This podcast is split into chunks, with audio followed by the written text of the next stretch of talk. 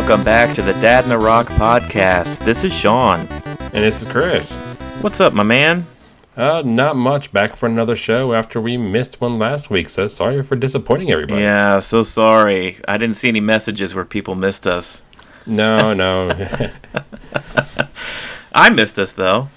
I know. After getting used to doing this weekly, it's one of those you miss a week and you're like, "Wow, I feel like I'm uh, missing something in my life." Yeah, we got a lot of stuff to talk about this week too. Yeah, last week I was uh, in Chicago again for a second time and within a month, but this time was no fun, no bueno. I, Sunday night I had to fly up there for a work sales conference thing that was two days long, uh, Monday and Tuesday. So I, I, didn't have to. I didn't have a, a ton of fun while I was there this time. No, but well traveled. You're all over the place. I am stuck here in lonely Ohio, going nowhere. Um, I'm hope to be done traveling. Yeah, I had a couple weeks there where there was a lot of travel, but I'm I'm done. This weekend was nice, nice weather. We had the windows open. Um, got uh, you know uh, got some wings, got some football going. It was nice. Wings and any beer? Wings, beer, and football. It usually sounds like the life. I did try a beer. It was a uh, it was actually a Budweiser that they it's like a but a dark mm-hmm. beer that they pour into uh, Jim Beam bourbon barrels. Ah, in- interesting. Yeah, it was okay. It's it was it was better than light beer. I can't do light beer, but some for some reason a darker beer I can do a lot better. Yeah, I'm just the opposite. Dark beer I can't do. It's got to be a light beer if I'm going to drink it at all. Because I'm not even really a beer guy. I'm not a beer guy either. I, I haven't acquired a taste for it. I don't I don't know how some folks can just like down uh, twelve of them in a row. I'd rather sit back with a Long Island iced tea yeah. and just enjoy my evening. That's kind uh, of my. Uh, me too. Give me a Moscow Mule, a nice cocktail, and I'm good to go. Oh, I get my no, I get busted for the uh, the, the drink I like over a beer, but uh, you know what? You take 20 of them to get drunk. I'll take three. That's right. uh, but yeah, I was up in Chicago, and to uh, make myself feel a little better um, after a long day of uh, some like sales role play, which was oh, not as fun as it fun. sounds. No, oh, that's fun. Terrible. I hate any type of work time role play. Oh, it's just just the worst. And you know, death by PowerPoint. Um, that Monday evening, I decided to treat myself and go uh, luckily, there was a um, AMC theater within walking distance of my hotel, so I went up and I saw the Joker, which came oh. out uh, last weekend. Nice, not, nice. Not the Joker; it's just Joker, no the. what would you think about it? You know, a lot of people are you know all up in arms over you know, you know the content and people dressing up and everything. But uh, overall, was it a good movie? I thought it was a really good movie. Here's the thing: it's I, I, knew what it was going into it. Like I, because I pay attention to these things the news briefs the, the casting like when I, I, heard when Joaquin Phoenix was cast as this thing uh, I mean the trailer gives the vibes to it. It's not a Batman movie. It's just it, it's it's like a movie like a Scorsese 1970s crime drama character piece that just happens to take place in 1980 Gotham City. there's no Batman. There's no. I mean, there's there's crime. There's. Uh, it looks a lot like how I imagine New York looked in you know 1980, 1981, and it's a character piece and it's violent the way those 1970 1970s films are like Taxi Driver and uh, you know King of Comedy. It took it drew very much from those movies. Uh, so if you're expecting to go in there and like, hey, I'm gonna go see this cool Batman movie where there's gonna be a lot of action and I'm gonna see you know cool things that Joker does, that's not what it is. It's it's it's how somebody that's fairly normal can get pushed into becoming somebody like the Joker, and that that's the movie. It's it's a Joker origin story, which at the end of the day uh, it's one of those movies, kind of like The Sixth Sense, or or by the time you watch the ending, you're not quite sure what the rest of the movie was.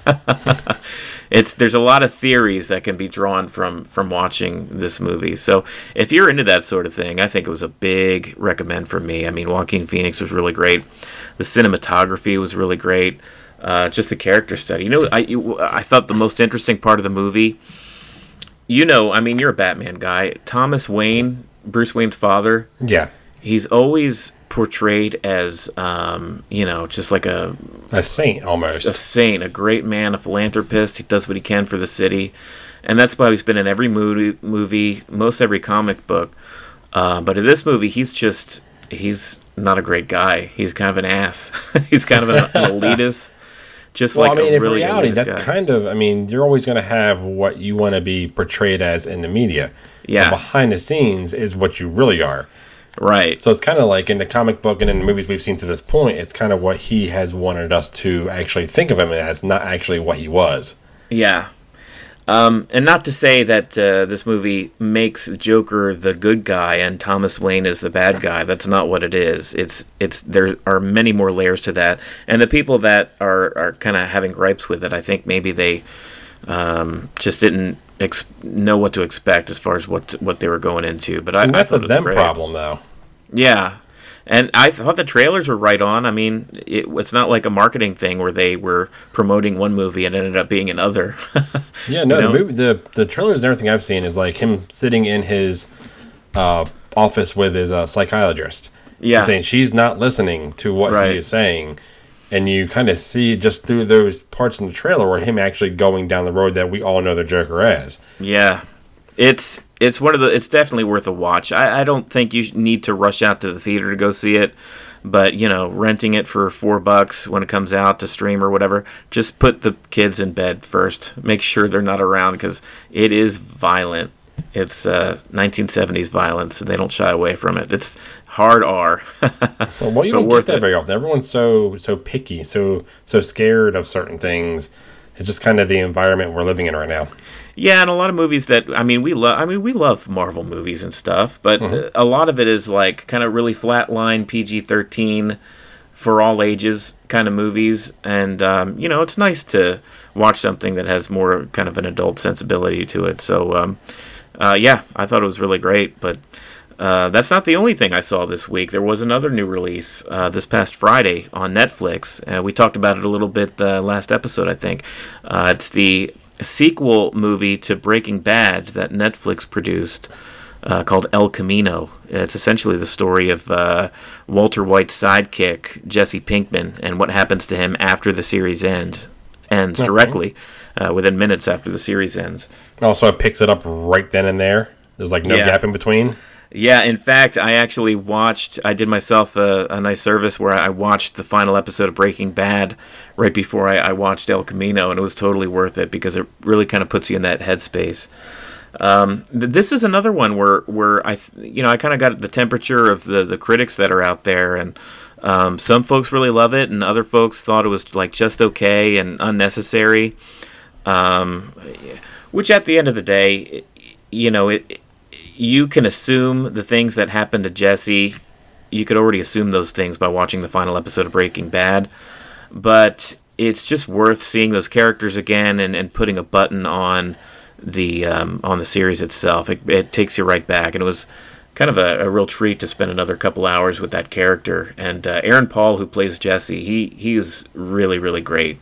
You wouldn't think it by the first couple seasons of Breaking Bad because he's very much like kind of a uh, stoner kid, laughs a lot and says like "Yeah, B," and you know uh, that kind of thing. But he had a tremendous character arc through that series, and it just pulls right into this movie. Um, yeah, But I remember one of my great. biggest questions was for me. I never watched the Breaking Bad series. You know, as terrible Yeah. as it sounds, is this something that I would enjoy having no background actually with the TV show? Show. It's a yes and a no, and I was actually thinking about that as I was watching it. the The plot of the movie itself, you pick up enough backstory um, to really understand what's going on with the plot. Basically, this kid was held captive for so many months. They forced him to cook meth because he was one of the best at it, but they had him like chained up in a cage, like he was destitute. Walter White saved him. He escapes in this El Camino, going, you know, 70 down the highway and just screaming that he's finally free from these guys and from Walter White. And that's where the movie picks up and, and how he gets out of that situation, how he avoids the police, how he tries to make a life for himself now that he's on the run. So those are kind of very universal th- plot details for like a good action flick and a good like uh, character drama and, and, and crime piece. So all those elements are there. I would say that every now and then they, they actually dive into flashbacks to where they go back to the show and you, you interact with characters from Breaking Bad and since you don't really have a good perception of what Jesse's relationship was like with those folks, I think you might be lost during those flashback scenes. Um, but the movie itself, I think it more than makes up for, for that kind of thing. It's it's as long as you're paying attention and watching the movie for what it is, and not just kind of like half watching it like a lot of people do these days. Watching it, watching your phone, watching exactly. it, watching it. Yeah, I, I, think it's totally worth it. You probably find it uh, pretty enjoyable. Okay, I may, you know, put some time aside to try to watch that. I don't know when it'll happen, but it's on the yeah. list of amongst of a, a, bunch of other things that uh, I'm kind of keeping track of. Yeah, exactly. So that's uh, a couple of recommends for those folks out there. Uh, definitely not family films, but uh, worth your time if you have a few extra moments after the uh, the kids are put to bed. I, I say go for it. Okay, well that sounds like it kind of has the Dad in a Rock stamp of approval there. Yeah, absolutely. So uh, the last time we were talking, you were going to try Apple Arcade. Apple Arcade, yeah. I mean, I did think you get everyone to uh, been... play some this week? Absolutely, past yeah. That's. I mean, I'm I'm kind of hooked on a few of them, and I'm finding out that it may be something we're going to hold on to in my household. Uh, oh, good. Ma- mainly because I mean, my son loves playing my iPad. Uh, I put it on my phone. I put it amongst so everyone can go ahead and share it. My wife plays it. I play it. My son plays it. Uh, so I just started downloading games, and I started with one called the Pinball Wizard and it's actually really fun. It's just a basic pinball game. It's got like things you got to kill, get keys, open up gates, can you know kind of continue to level up. Yeah. But there's one that I have keyed on, and I have played nonstop. And once the game's over, I go back to it. It's called Mini Motorways. And it's what's that? Of, it like a Mario Kart kind of game? No, no, no. It actually has a feeling of old school Sim City. Oh wow! So what happens is this, the game will automatically put a factory in, and say the factory is red. Everything's color coded. Mm-hmm. So you have the, a red factory in, then it'll pop up a red house. So you've got to make a, a road from the house to the factory. So these cars have got to get to the factory and actually collect these like little uh, like these little pins that, that it pops up. Yeah. And if too many pins actually show up on the factory, game over. It says you couldn't get enough cars to the actual factory hmm. to keep it open and it gets bigger, and you can actually put in uh, traffic lights. You can put in bridges, uh, freeways, and it keeps going. You say you'll have a red one, then you have a green one pop up, and green houses, and blue ones, and blue houses. Yeah. So the the actual level of difficulty with the level of cars that get into it, right? It gets harder and harder just because it almost gets to the point where I, I feel like they're setting you up to fail. Yeah. There's no way for one of these cars to get all the way across the map in time to not have one of these factories time out on you. Right.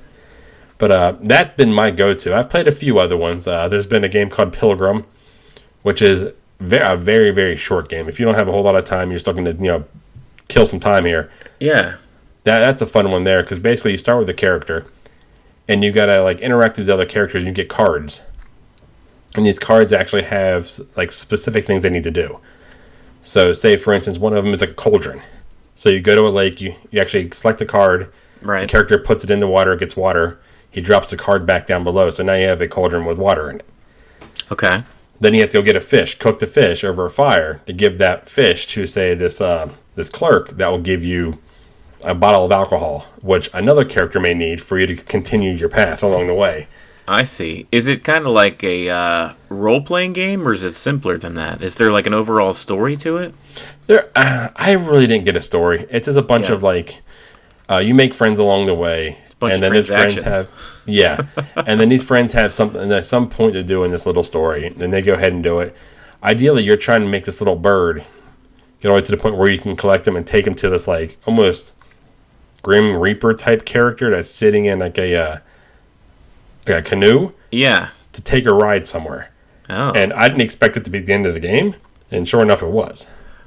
Are you sure? Maybe you just died and it was game over, and there was more to it, or was that? No, it, it rolled the credits and said start over. Oh, no kidding! Wow. Okay. I was like, uh, I was a little surprised by that, but You know, I saw Pilgrims in there, and it looked uh, kind of neat. It was one of the ones that uh, Apple kind of spotlighted, and the uh, the art in the game looked really kind of weird. that, that well, that's what actually drew me to it. Oh yeah, the fact that the, the art was like it was odd. Yeah, yeah. The gameplay was kind of. I'm, I'm gonna stick with odd. Yeah, and then everything you were doing along with it, once again, was just kind of odd. So I was like, you know, this is just an odd game. I'm just gonna play. And then my son actually started playing with me. He enjoyed it. So we just kind of, and I, I blew through it so quickly. I'm like, okay, was that supposed to be that quick? Is there something I missed? What's going on here? But cool. Well, it sounds like your uh, kind of first interactions with Apple Arcade were a uh, success. I, I, I, tried. I, I signed up for the trial and I took a look at some of the games, and honestly, it was a little. Uh, there's so much of a selection that I was a little overwhelmed, and some of the games looked fairly in depth. Um, I think maybe just because of time constraints, I'd be more apt to play like a puzzle game yeah. Something you could just kind of pick up and drop without too much consequence. I think that's what it's missing. I was looking for like a strategy card game or something that you can just put down. There's a lot of games that look that are, are by first glance, they look kind of in depth where it's something that I don't want to play on my phone. If that makes yeah, sense. Yeah, it's very it's kind of a strange group of games to where they feel like some kind of middle ground between like just a kind of a simple mobile game and something that you would play on a console. Like there's this kind of weird middle ground where it looks it looks like it would kind of take more effort and time to kind of get through the game, and the the graphics uh, are like pretty top notch. And oh yeah, everything I've played so far, the the graphics have been there. That, yeah, and the the other thing that they, the big selling point on it was no advertisements, which has been right so refreshing. It's been ridiculous just to play through it and die maybe once or twice and not have to sit through a 30 second advertisement about Roman or something. Oh gosh, yeah. So uh, you're able to pick it up pretty freely. I mean, there's not a point where it like kind of forces you to stop because you've run out of hearts or run out of coins and it's like a time thing where in 20 minutes you'll earn another coin so you can play again. Nope, I haven't run into any of that. Oh, that's good because that's my least favorite part about playing mobile games. yeah. Well, there used to be a point where you can trick it. I remember you can set your phone like forward a time zone or backwards oh, a time zone. Right. Yeah, they got rid of that re- though, didn't they? Yeah, it would refresh everything, then you'd fix it and you'd be good again. Nope, they got smart on that. Well, cool. I'm definitely going to keep checking it out. I, you know, I, I have not turned off by it at all. Um, even though I was overwhelmed a bit, I'm going to try to zone in on one or two and really kind of get a good feel of it. And maybe uh, by next week we can talk a little bit more about it. But uh, see if it's uh, gets that stamp of approval as a service that we you know that I'd want to keep. It sounds like you're uh, you're willing to keep it though, right? Yeah, yeah. I think the biggest thing is my son. He loves a lot of these mobile games. Yeah. So the fact that it doesn't even require a password to actually download. So when you click on it, it just downloads it. So it doesn't right. require all the extra steps because you're already basically you're paying for the subscription. And it is a little bit scary to put your kid in front of a game where there's a constant uh, threat of microtransactions to where, oh, hey, well, I ran out of this particular piece. Let me go ahead and I can actually buy it for 199 or eh, some of them you can either drop a 100 bucks on them eh, to get a big collection of items for your game like it, that's scary that oh, that yeah. that button would be in front of my kid. Yeah, yeah. So the fact that there's none of that in this one here, and he knows he has the freedom to go ahead and download any game he wants, that by itself is is enough for me to keep going with it. Until I mean, I think there's always a shelf life for any of these, so I like to see exactly you know how long this actually keeps his attention or my attention. Is it five dollars worth? You know, a couple months down the line. At what point will we say, you know what? Right. Enough's enough. We're not seeing enough here. Okay, I've played this game so much I can't play it anymore. I'm done with it. I would imagine too, as a service, it's it's going to be almost like an Xbox Live, to where they are able to, you know, the games that aren't doing so well, they just kind of drop off the service and kind of keep renewing and, and developing new games to spotlight and, and put out there. I would assume so. Yeah, I know they've already actually added a few games to it. Cause I get an email periodically because of us already subscribing to it. Yeah, they're like, "Hey, check this one out, check that one out." And so I go onto the main site and it's kind of look, scroll through. They actually have them pretty well categorized as well. So like one's like one categorized as if you have a minute. Right. So ones that you can play through, just kind of put down, pick up, and not worry about it. And there's other ones that are a little more in depth, which I really haven't played any of those. I really have no no want to really. Right I'm just waiting for some more of the strategic games. That's kind of what I'm looking for. Give me something that's strategic, little like a almost like a risk esque. If they can give me Yes. something like that, or even if they can if they can actually get together with Han- Hansborough and develop a risk for the phone, oh, or Oh, a that'd be Sim- great. or a Sim City. Yeah. Or you know something like that. I know I know Sim City's kind of out there already, and I haven't heard very many good things about you know the app itself. But if they can develop something like that for this, I mean that's would be the best case scenario. Yeah, I wonder if there's anything out there that you and I could play together, like a um, not necessarily a Words with Friends, but kind of like that, where you and I could take turns going back and forth on a game. There's got to be something in Apple Arcade. yeah, there's got to like be that. something in there. I know there's one I pointed out to my wife. It's not, it's like a book game. You're reading along a book. It's a story, and then the words are out of out of order, and you got to rearrange the order of those actual. Yeah, that Uh, looked hard. Oh yeah, I bruised. I want nope. was like, nope, not doing that one. I'm, that's not going to be entertaining to me. yeah, That's I gonna saw make me angry. I didn't even want to download it, but it sounds like there's more to come here. We're, we'll definitely be uh, kind of we'll keep both of us exploring into Apple Arcade and kind of report back what we find for sure. Yeah, yeah. And I'll say on one last thing on it though, be aware of how many you're downloading because they're- Oh, they yeah. can get actually pretty large, and it's pretty. They let you know in the description on how big they are, and there's been plenty of them that are over a gig, you know, in size. So I would, I would almost suggest keep maybe three or four Yeah. that you're competent to play, and maybe cycle out that fourth one. Whatever one that you're, le- you're playing the least, cycle out that one, put a new one on there, so you don't like, bog down your device. Yeah, that's a great point. I, I did notice that was one thing about it where the file sizes were, were pretty large, kind of larger than your typical mobile game that's out there. I, I downloaded one. Um, it's a role playing game, and I, I didn't really get to explore it at all. Uh, but it's called Oceanhorn 2. It kind of looked like a Final Fantasy or an, um, kind of an older, um, you know, Japanese RPG like that. Uh, but yeah, I think when I downloaded it, it was like maybe three gigs. Oh wow! I didn't see one that big. Yeah, that's that's ma- it's massive. Yeah. So have a good internet connection and just be aware of the size of the uh, the uh, apps that you put on there.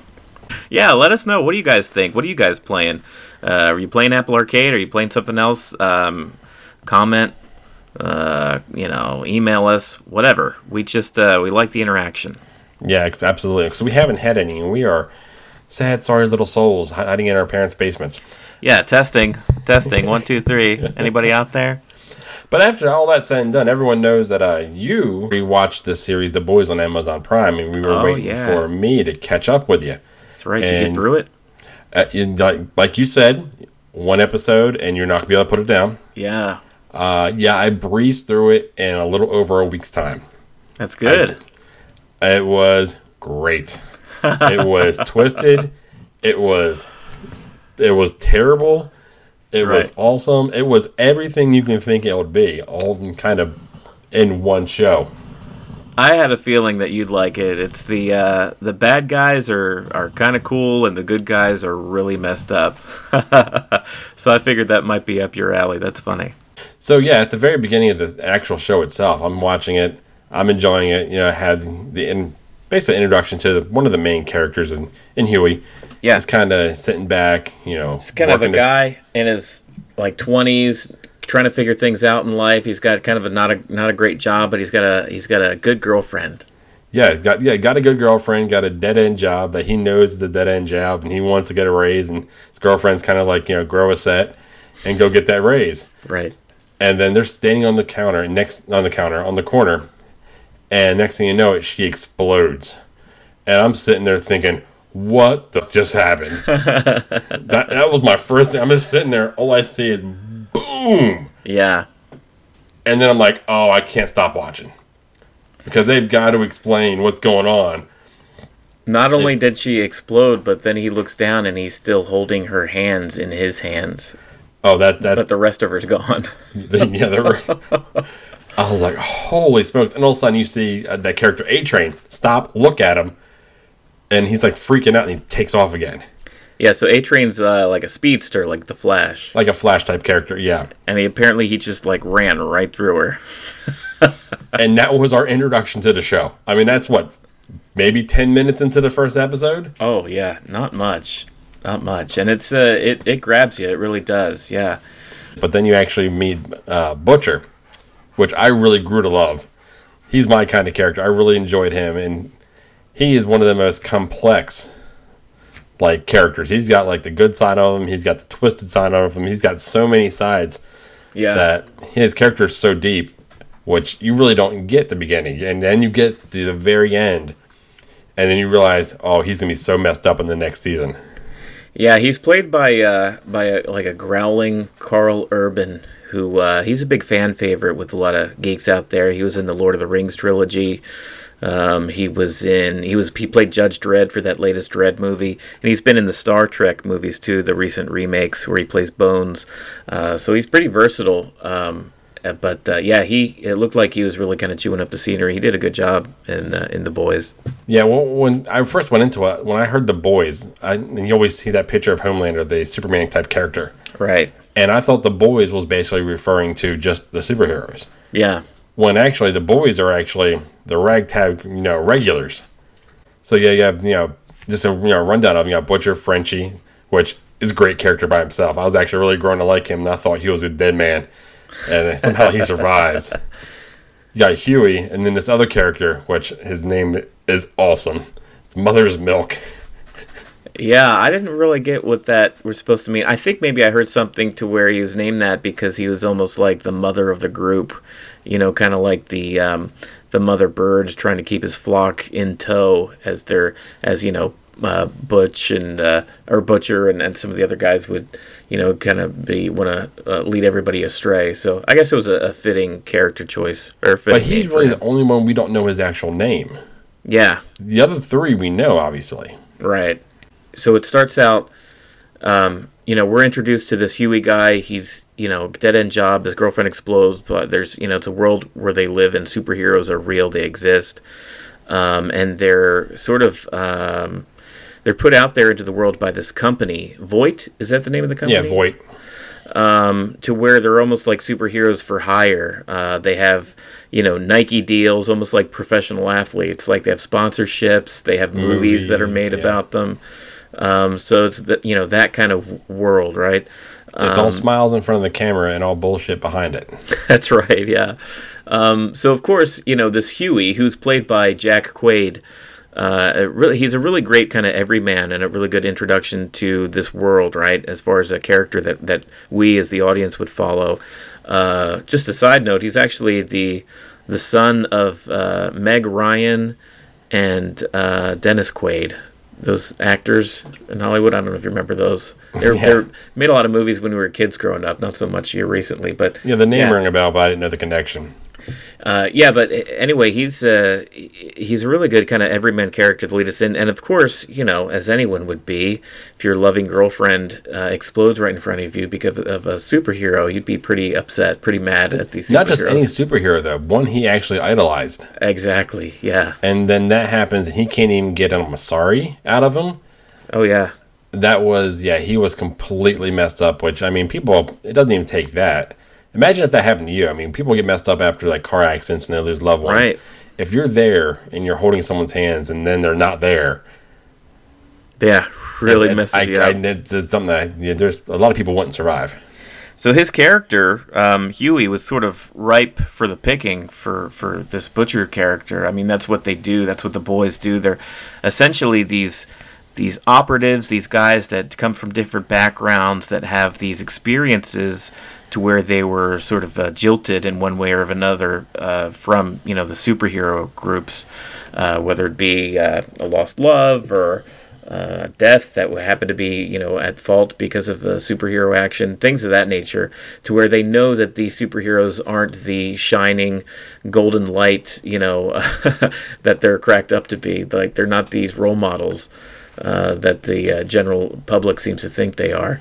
Uh, so they kind of dedicate themselves to uh, to kind of shed light on these on, on the real uh, the real deal with these guys, and I don't know, it's just super interesting.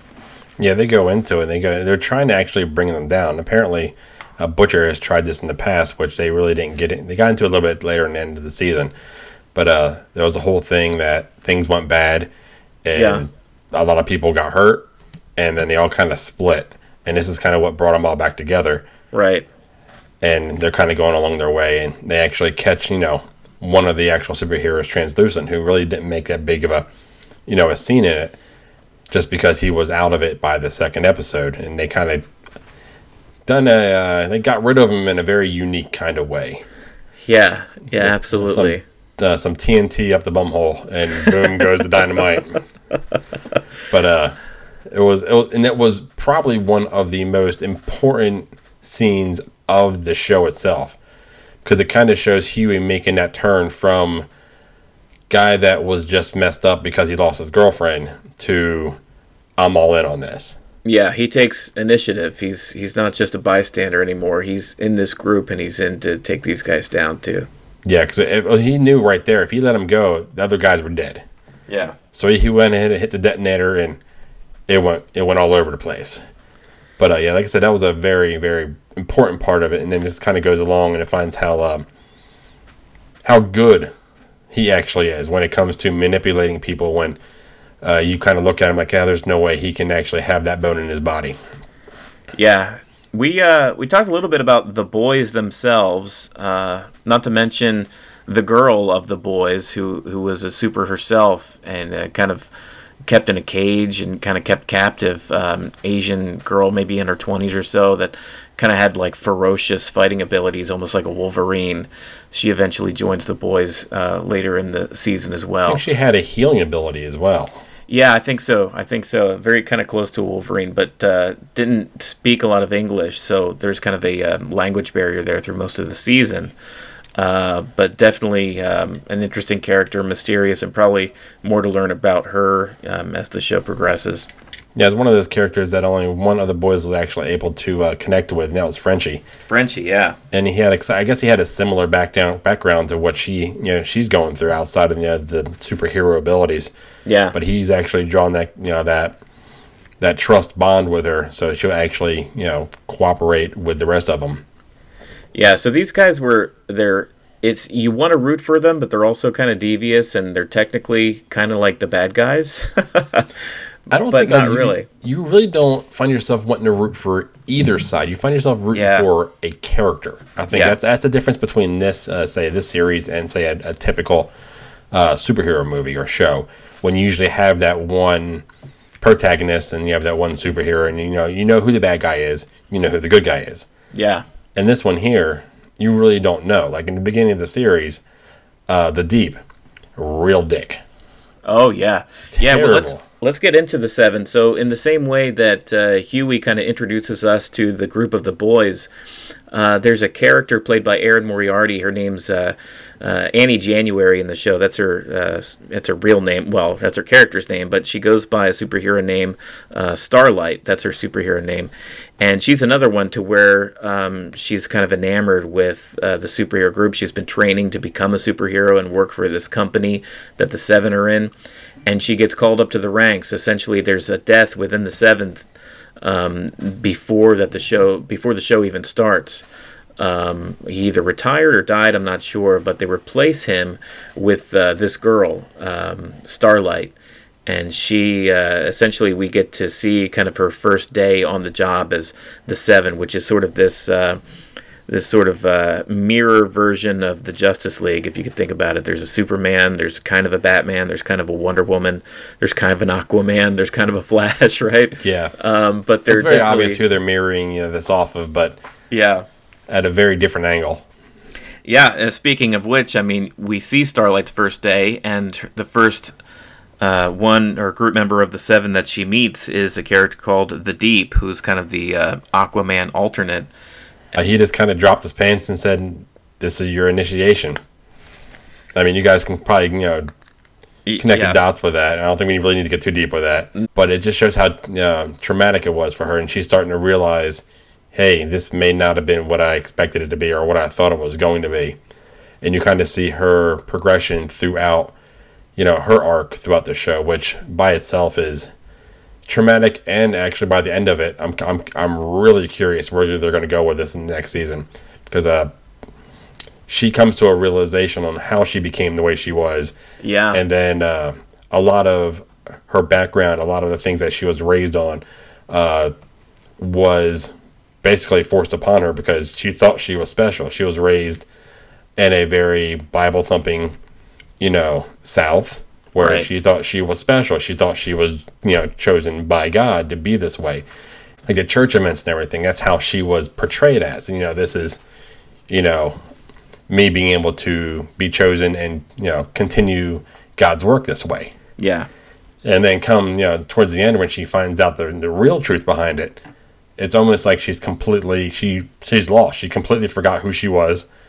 And the only person that was really being truthful to her was also lying to her in a whole nother way. In that you know, there's a big relationship between her and Hughie. Yeah, funny enough, the our kind of our two entry points into these two different groups, Hughie and Starlight, they they kind of meet each other by hap- happenstance, like the second episode or maybe the end of the first. Yeah, I think it was uh, just like sitting on a park be- park bench, and he sat down next to her. Yeah, and they just kind of um, like a meet cute, like any you know cute couple would kind of meet and start up a conversation, and then they uh, you know they they text each other, they call each other here and there, they check in on each other, they go on a couple dates, not realizing that uh, he's part of this group that wants to disavow superheroes, and she is a superhero. Yeah, so it was kind of an interesting plot thread that uh, progresses throughout the uh, the episodes. yeah. There's but there is one character amongst all of the seven right now that is the most intriguing to me because we don't know nothing from him really. What's that? Black Black Noir. yeah, I mean, we get a little bit of him towards the end when they're going after Frenchie and the, the, the Asian girl, the Asian super. right. But outside of that, we really don't get much more. He's probably the most mysterious one of all of them. Yeah, yeah, and I think um, from what I've I've read and I understand, he now I haven't read the books at all or the graphic novels, um, but I think he his character is way more fleshed out, as I guess you know all of them would be. But he had more to do in the books in the first series of books than he does in this show. They kind of cut his character back a lot, and he honestly does not do much besides kind of be a, a looming presence. And he he doesn't speak. he's Yeah, just he's one of the one that didn't disappear by the end, so he's one of the remaining. oh yeah, he'll be back. So I'm kind of curious where they go with that. Uh, but yeah, I mean, th- we can always go right into the the most psychopathic one of all of them. I mean, Homelander is amazing, terrifying, terrible. I mean, he is everything. He is every superhero, supervillain, all in one character. imagine just like the uh, the the biggest jerk that's like also like a sociopath where you, you look at this guy and you're like wow he's got some real issues and he could probably somebody needs to watch this guy because he could probably like uh, he could be a serial killer or something. Like uh, there's something off about this guy. I don't like him. I don't like being around him. He's very dominating and he's there's something off about him. Now imagine that that man that we're talking about has the powers of superman. Yeah, there's no stopping him. Yeah. I mean, going to I mean that one scene, the one scene for me that was the, one of the hardest for me to watch. You know, we kind of let in about a couple weeks ago, but it was the plane. oh yeah because when he gets there, I mean, he's the first one. I mean, they, they didn't scramble him first. I think they, they called the, the Air Force something because the plane the plane was actually hijacked. right But uh, him and uh, Queen Maeve got there, and then he realizes, or he didn't make much of an effort. I mean, he tried to make you know make sense of it. I don't know how much sense it would have been because I don't think Maeve bought a minute of it. Well, essentially, during the struggle to kind of take these terrorists down, he ends up using, I guess, his laser vision Yeah, uh, in the cockpit, and it goes right through a terrorist and also kills the pilots. Uh, yeah, and hits the controls too. Yeah, and hits the controls. So there's no way for them. This plane's going down, and uh, there's no way to save these people. Um, Queen Maeve, you can see her desperation. She's kind of like the Wonder Woman figure in this thing, but she's also has you know she's kind of jaded as well. She's got a background herself. But you can see her; it really kind of paints her. This is the first time in the uh, the the season that you kind of see her struggle with Kind of the humanity part of it. yeah, absolutely. To her coming to the realization that uh, she has to make a choice between saving these people, or at least attempting to save these people, and following the lead of Homelander, who's just essentially just like, "Hey, man, we got to go. these people are Yeah. doomed. Let's let's split." Well, even she just wanted to save that one mom and daughter, and he was like, "No." And Right. just kind of seeing that and seeing the struggle, and you know, I, I, it was hard for me to watch. And It then was- knowing, and then yeah, that that whole scene was that that whole scene sucked. It was a gut wrencher, man, but very well done. Yeah, Like like it was supposed to make you feel that way. Yeah, that was the idea, and it, it absolutely nailed the feeling. Yeah, just a gut punch. and then how he kind of twi- and he, he flipped it, the whole situation when uh, they're they're trying and they're trying to get into the military, kind of get soups in the military and terrorism, the whole deal. Yeah. And after the plane crashes and it washes ashore, the way he talks to the media and kind of twists Oh. it, saying if they would have called us first, we could have prevented this. Yeah, he goes down and he plays politics immediately, and he puts the superhero self interest above all else. Uh, so this bill will pass in, in Congress to allow superheroes to be on the battlefield essentially and, and go to war. Um, and it's uh, that's kind of the agenda of this company Vought to so they can make money, of course. Yeah. it all Yeah. comes down to the bottom dollar. Absolutely, yeah. Vought's actually being run by the, that Madeline Still, Stillwater, I think her name was. Yeah, played by Elizabeth Shue, which I was like, wow, haven't seen her since the '80s, I don't think. But Yeah. uh, But yeah, was, she know- had a way of actually manipulating Homelander like no one else could. Like she was able Yeah. to, and she knew he was into her, so he, she kind of played off that. She did, and she had a kid of her own, and yet she also had this grown adult kind of psychopath that was uh, very infatuated with her, and there was this very almost kind of incestuous relationship to where she was his boss, and ultimately she would have the word on things, but he's also, you know, has all these powers and superpowers and could crush her like a bug if he wanted to. So this this weird kind of shift and and change in, in a power dynamic between these two, uh, and then you add the fact that you know he's he's completely uh, nuts and infatuated with her, and like stares at her with his X-ray vision through the Yeah, wall. through walls. Yeah, he'll stand there looking at it. You at first you wouldn't realize that he's standing looking at a picture of himself. Right. And come to find out, he's actually looking through the wall into her office. yeah, so you're not you're not only a narcissist, you're a psychopath. Yeah, exactly. you're a uh, stalker.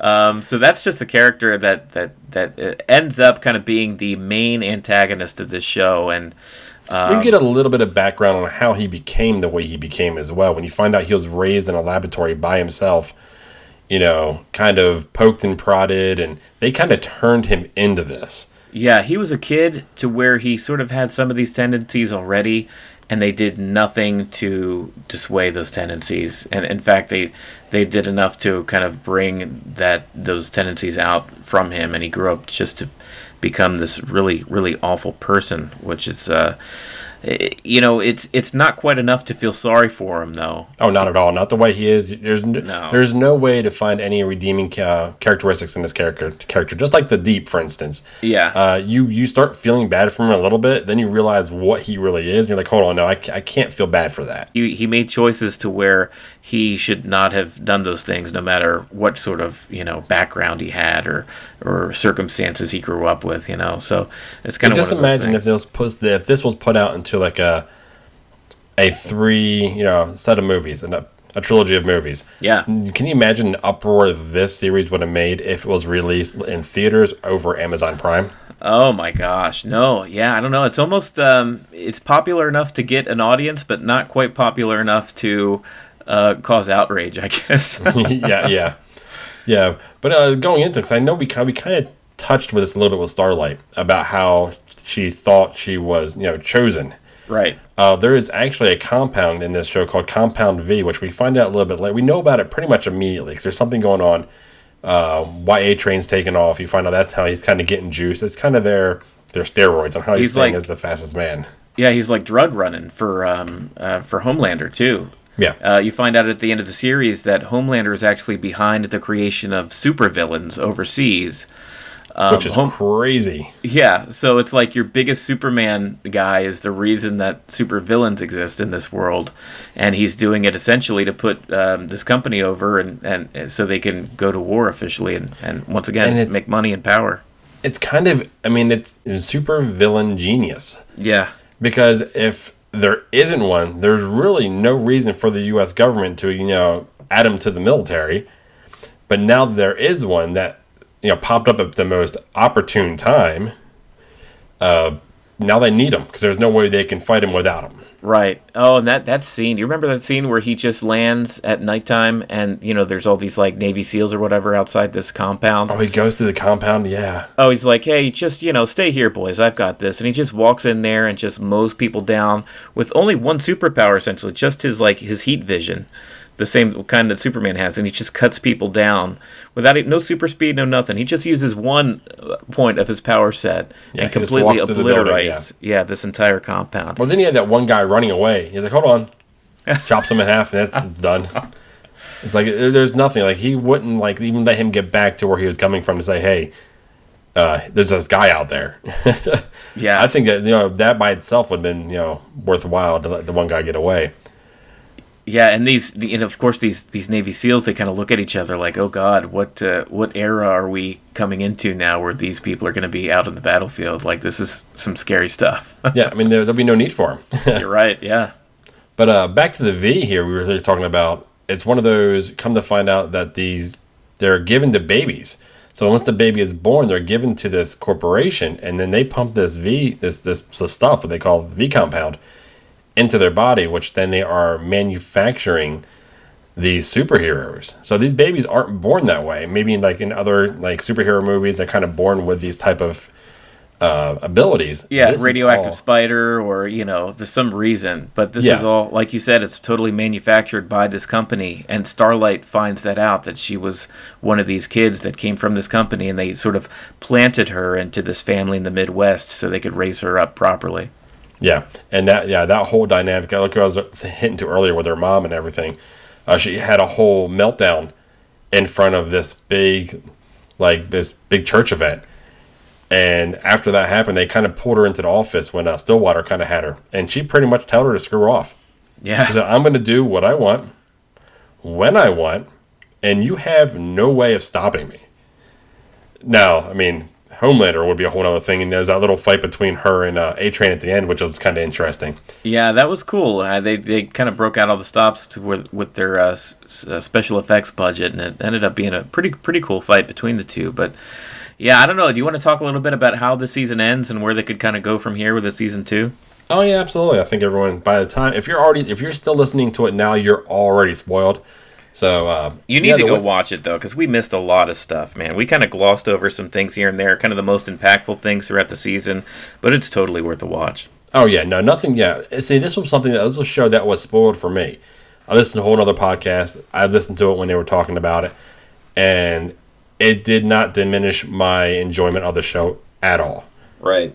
So yeah, I would say even if you listen to us, go check it out. You will not be disappointed. But absolutely do it when there is no children around.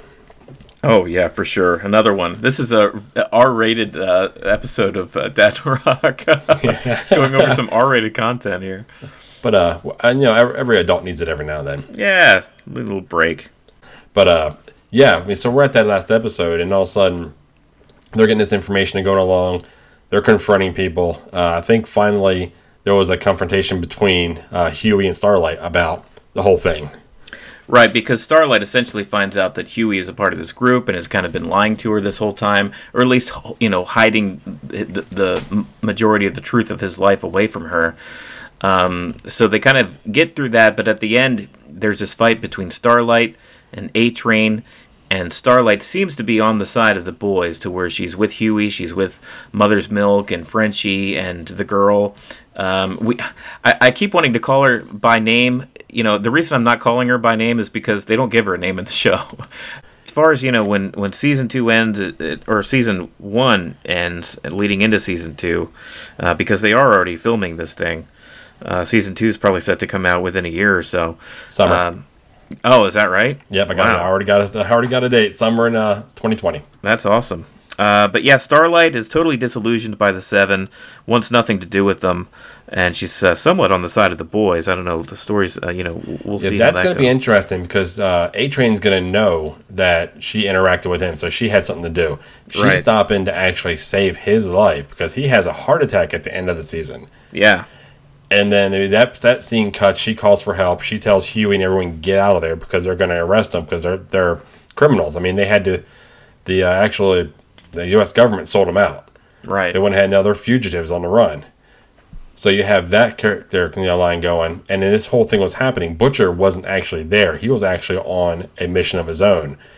He actually went by Stillwater's house, knowing that basically Homelander, who his his mark, that's who he wants, yeah, is infatuated with her. He figured, you know, that's his only, you know, his only weakness.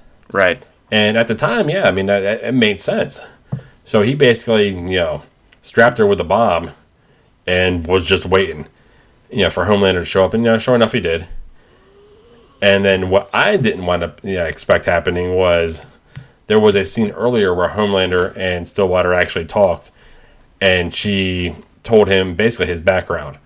Yeah, And I don't know. was- Should we should we keep it for for folks to listen or watch themselves and not spoil the actual pretty spoiler? That yeah, that ending? was yeah, that was the biggest moment in the series. We'll, we'll kind of we'll, we'll leave the last you know ten minutes of the series yeah. We, uh, for we you to find out. we haven't really gotten into it. So essentially, there's some backstory with Butcher, there's some backstory with Homelander, and there's some information that was kept from the both of them.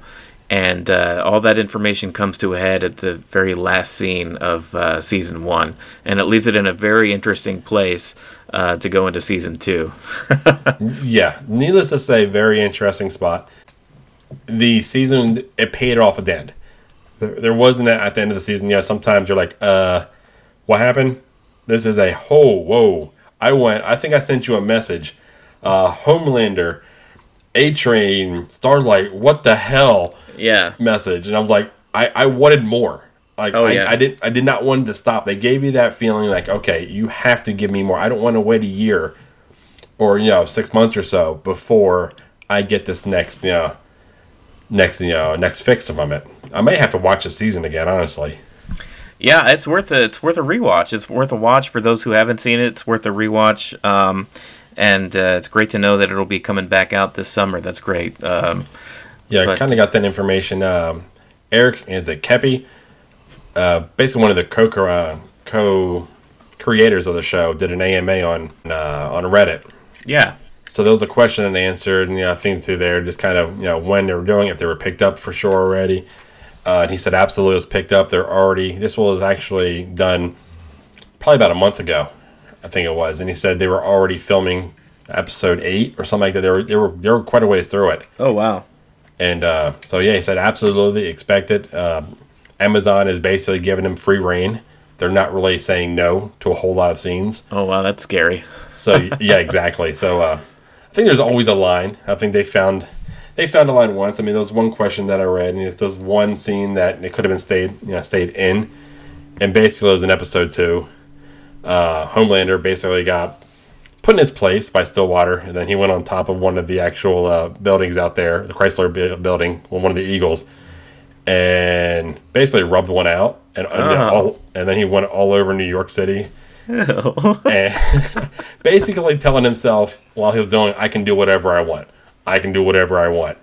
Just kind of being a psychopath, and then Amazon shot that down. They're like, nope, uh, that's a little, that's a little far past the, you know, that's a little over the line that we're okay with. You know, I um, I'm on Amazon's side with that one. Yeah, you know, yeah, I, got- I've kind of, I kind of agree with him. It's kind of, it's kind of messed up. I can see his thought though. It was kind of, it told you something about his psyche really early in the season. Right. with him doing that and repeating over and over and over again, I can do whatever I want, and that being the act he's doing, it's uh. But yeah, they basically said nope, and but they let everything. If you watch the show, you see everything else, all this other craziness that's in the show, and that was the. He said it wasn't the hill he was going to die on for the show, so he kind of he cut it. No, that's good. Yeah, I mean, it's the production value. It looks like a movie, like it could be in theaters. Like it's shot really well.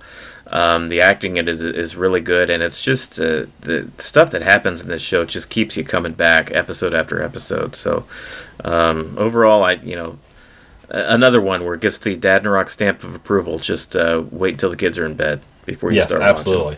Or watch it on your iPad with the headphones on. yeah, that's right. Which is a sad state of affairs, but a reality for a lot of us. Where uh, that's how we have, we have to consume our media anymore. Got anything upcoming here as far as uh, events that pertain to Dad and Rock itself? Uh, pertaining to Dad and Rock itself, I mean, we have what you know everyone's kind of looking forward to if they've got little children coming. Uh, Halloween. I mean, my son has decided on his costume. He is going to be a Ghostbuster. That's awesome. What? Yeah, I thought I was, I was, I was, and I was going to be a Stay Puft Marshmallow Man, but I could not find, and I'm still going to look, but I Dude, could not still find. time. Get it off yeah, Amazon. Could not find a, a costume that was uh, adult size yet. So I'm gonna look. If I get one, it will be up. I promise you that. Awesome. And uh, both our daughters are being Elsa this year, apparently. I don't think that's a surprise. Uh, my daughter has been full fledged. Not even. I don't know how this happened. It may have been because of the trailers from the new movies. yeah. But she's full fledged back into the original. oh, yeah. She's watching it two, three times, four times a week now. And Wait it's get- for it. Halloween's going to be the precursor, and November's going to be it's going to be a flood of Frozen Two stuff. Oh man, yeah, we walked into Party City today, and the first display on the left was just all else, and none of it was costume related. It was pajamas. It was you know, uh, you know, cups. It was everything. There, I mean, all these stores are are gonna just take us for everything they've got.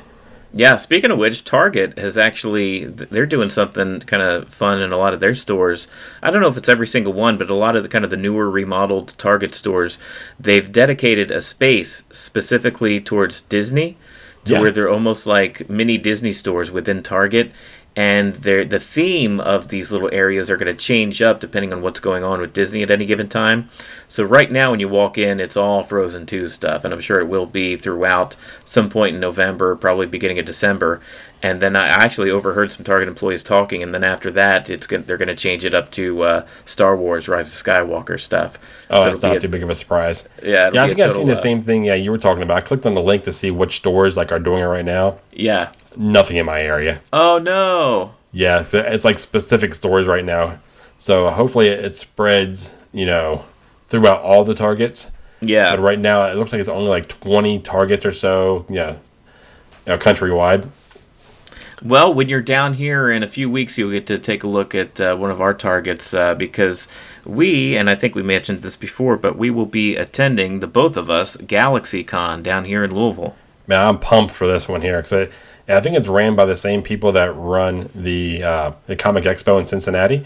Yeah. But uh, based on the information I've been reading online, based on the number of guests and everything, it looks like this is going to be a lot bigger than uh, what we've experienced in the past, which I am pumped about. I'm Yeah. becoming more and more one of these convention guys. The more I go to, it's like almost like a bug or a drug you start taking. You're like, oh, I want to go back. I want to go back. I'm looking. There's one. There's a big one up in. Uh, I think it's in Chicago. That just happened. Oh, I That bet had, that's like, huge.